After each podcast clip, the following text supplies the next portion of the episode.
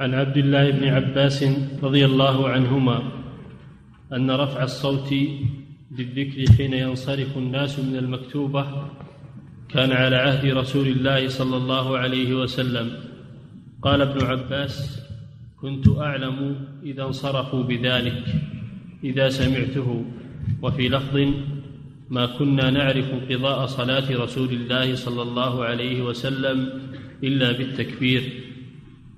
نعم ابن عباس رضي الله عنه كان في عهد النبي صلى الله عليه وسلم صغير السن كان صغير السن وكان لا يكون مع أول الصفوف ومع أول الناس يكون في المؤخرة أو خارج المسجد هو والأطفال فلا يعرفون انقضاء صلاة الرسول صلى الله عليه وسلم إلا إذا سمعوا إلا إذا سمعوا رفع الأصوات بالذكر بعد الصلاة فهذا فيه دليل على رفع الصوت بالذكر بعد الصلاة وأنه يسمعه من هو خارج المسجد يسمعه من هو خارج المسجد.